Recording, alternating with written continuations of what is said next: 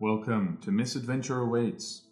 This is our podcast where we share our adventures playing Dungeons and Dragons with you. Since the start of our podcast was a number of sessions after we initially started the game, we decided to provide anyone listening with a little more context and information on our game. In this limited series of short audiobook like introductions, you will hear more about Thayer, the world we play about the player characters themselves, and about the misadventures of the Phandalin Five so far.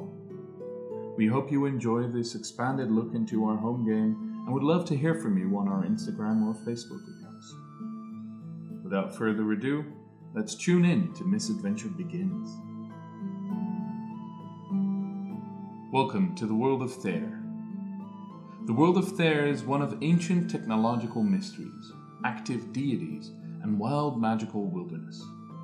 Life was irrevocably changed over 800 years ago when the cataclysm ended humankind's dominance over the realm and thrust slumbering magics and otherworldly creatures into a world that did not understand them. There is a wild and dangerous world, where especially humans are slowly rebuilding their knowledge of the world among the new creatures that now inhabit it alongside them. The countries and continents of old are no more and discovery has taken the forefront in this new world.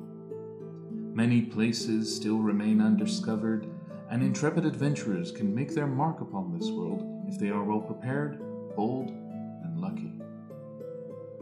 The new races have mostly taken their places in the world where they can, making a living alongside humans in larger settlements. In smaller settlements and towards the rarer races, apprehension and suspicion hold out. Things to know. The cataclysm has reshaped the world. It's been 873 years since the ancients' world was utterly destroyed. Their lust for technological advancement tore the walls between the planes of existence asunder and gave the gods and other entities access to their plane. Simmering rivalries between gods clashed violently as they relentlessly assailed one another at the cost of humanity. After the infighting died down, most of the remaining gods laid down their arms and had mercy on the remaining mortals, changing, nurturing, or molding them into the races of Thayer. The godly pantheons have been decimated. The battles that raged between the gods after the cataclysm cost many of them their immortal lives. After the dust had settled on the period known as the Age of Strife, only the strongest of the old gods survived to reshape the decimated world and its inhabitants in their image. Untamed Wilderness The influence of the gods Elona, Abodhai, and Bokok can be felt throughout the wilderness of Thayer. After surveying the damage inflicted upon nature by humanity's lust for and dependency on technological advancement, the gods decided to infuse nature with their essence causing new transformations and enhancing nature's defenses. Traveling the lands is a dangerous undertaking for most.